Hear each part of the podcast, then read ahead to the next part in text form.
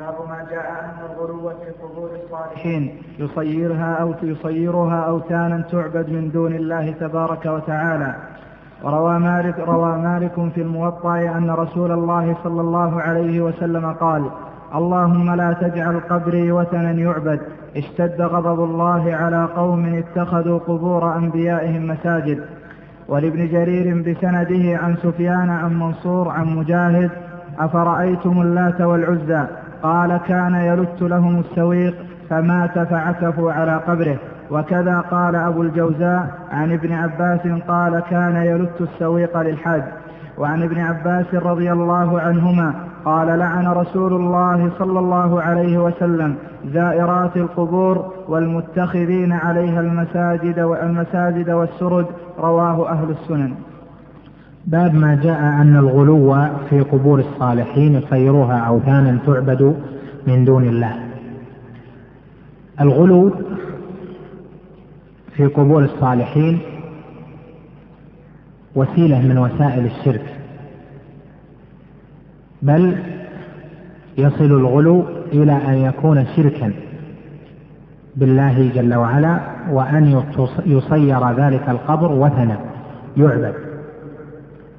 فالغلو درجات مر علينا في الأبواب قبله بعض في الغلو في القبور وهنا بين أن الغلو يصل إلى أن يصير تلك القبور أوثانا تعبد من دون الله. قلنا إن الغلو هو مجاوزة الحد والقبور قبور الصالحين وغير الصالحين صفتها في الشرع واحدة. لم يميز الشرع ولم يأتي دليل في الشريعة بأن قبر الصالح يميز عن قبر غيره بل القبور تتساوى هذا وهذا لا يفرق بين قبر صالح ولا قبر وبين قبر طالح بل الصفة واحدة وهو إما أن يكون القبر في ظاهره مسلما وإما أن يكون مربعا وهذه الصورة من حيث الظاهر واحدة. نهى النبي عليه الصلاة والسلام عن الكتابة عليها وعن تجصيص القبر وعن رفع القبر وفي أنواع من السنن التي جاءت في أحكام القبور وهذا لأجل سد الطرق التي توصل إلى الغلو في قبور الصالحين. فإذا مجاوزة الحد في قبور الصالحين هي مجاوزة ما أمر به أو نهي عنه في في القبور.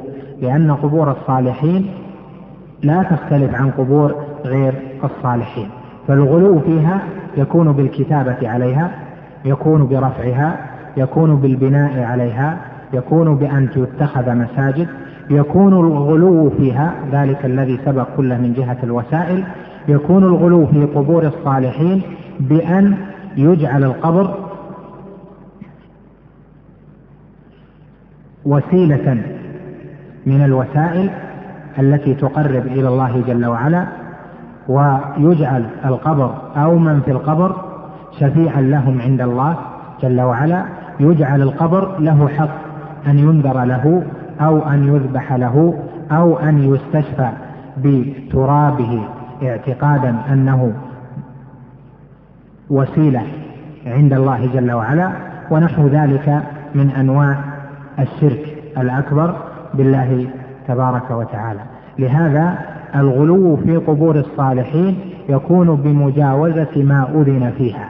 من من من المجاوزة ما هو من الوسائل ومن المجاوزة ما هو من اتخاذها أوثانا من دون الله جل وعلا.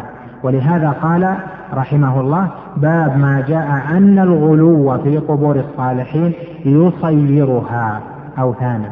وقوله يصيرها يعني يجعلها. قد يكون جعل الوسائل للغايات يعني أنه أن الغلو صار وسيلة لاتخاذها أوثانا وقد يكون أن الغلو جعلها وثنا يعبد من دون الله جل وعلا. وهذا هو الذي حصل ويرى في البلاد من أن القبور صارت أوثانا تعبد من دون الله لما أقيمت عليها المشاهد والقباب ودعي الناس إليها وذبح لها وقبلت النذور لها وصار يطاف حولها ويعكف عندها ونحو ذلك من أنواع الشرك الأكبر بالله. قال روى مالك في الموطأ أن رسول الله صلى الله عليه وسلم قال اللهم لا تجعل قبري وثنا يعبد اشتد غضب الله على قوم اتخذوا قبور أنبيائهم مساجد. قوله اللهم لا تجعل قبري وثنا يعبد. هذه استعاذة ودعاء لخوف أن يقع ذلك. ولو كان ذلك لا يقع أصلا ولا يمكن أن يقع لما دعا النبي عليه الصلاة والسلام بذلك الدعاء العظيم. بل دعا أن لا يجعل القبر وثنا يعبد كما جعلت قبور غيره من الأنبياء والمرسلين عليه الصلاة والسلام. فإن عددا من قبور الأنبياء والمرسلين عليهم الصلاة والسلام اتخذت أوثانا تعبد. قال اللهم لا تجعل قبري وثنا يعبد. معنى ذلك أن القبر يمكن أن يكون وثنا يعبد. قال عليه الصلاة والسلام اللهم لا تجعل قبري وثنا يعبد. فالغاية أن يكون القبر وثنا يعبد. ودعا النبي صلى الله عليه وسلم بأن لا يكون والوسيلة إلى ذلك ما جاء بعد ذلك قال اشتد غضب الله على قوم اتخذوا قبور أنبيائهم مساجد. وهذا هو الغلو غلو الوسائل. فاتخاذ قبور الأنبياء مساجد غلو من غلو الوسائل. يصير تلك القبور أوثانا.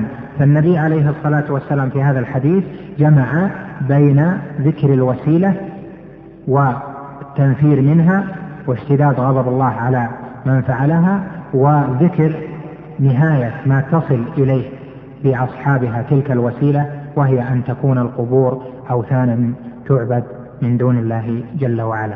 فإذا هذا الحديث فيه بيان أن القبر يمكن أن يكون وثنا والخرافيون يقولون القبور لا يمكن أن تكون أوثانا والأوثان هي أوثان الجاهلية وأصنام الجاهلية.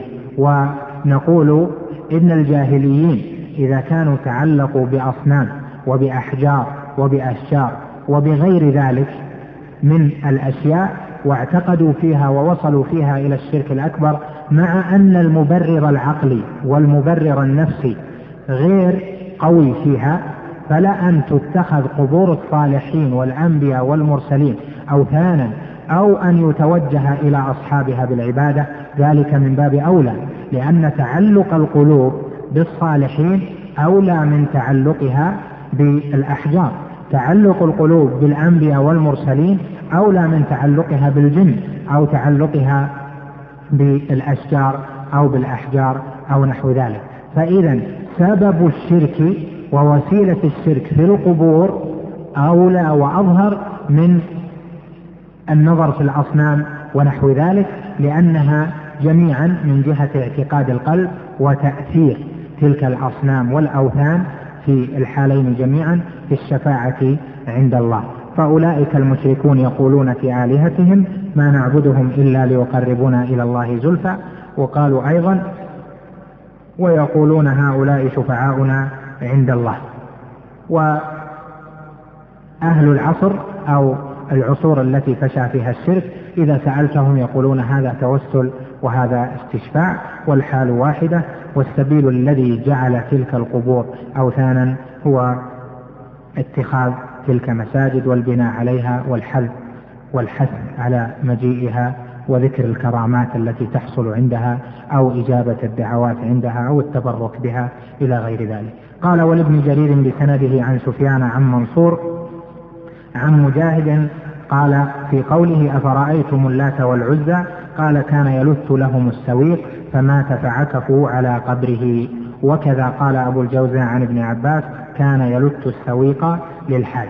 الشاهد منه قول مجاهد مات فعكفوا على قبره لأجل أنه رجل كان ينفعهم بلت السويق لهم.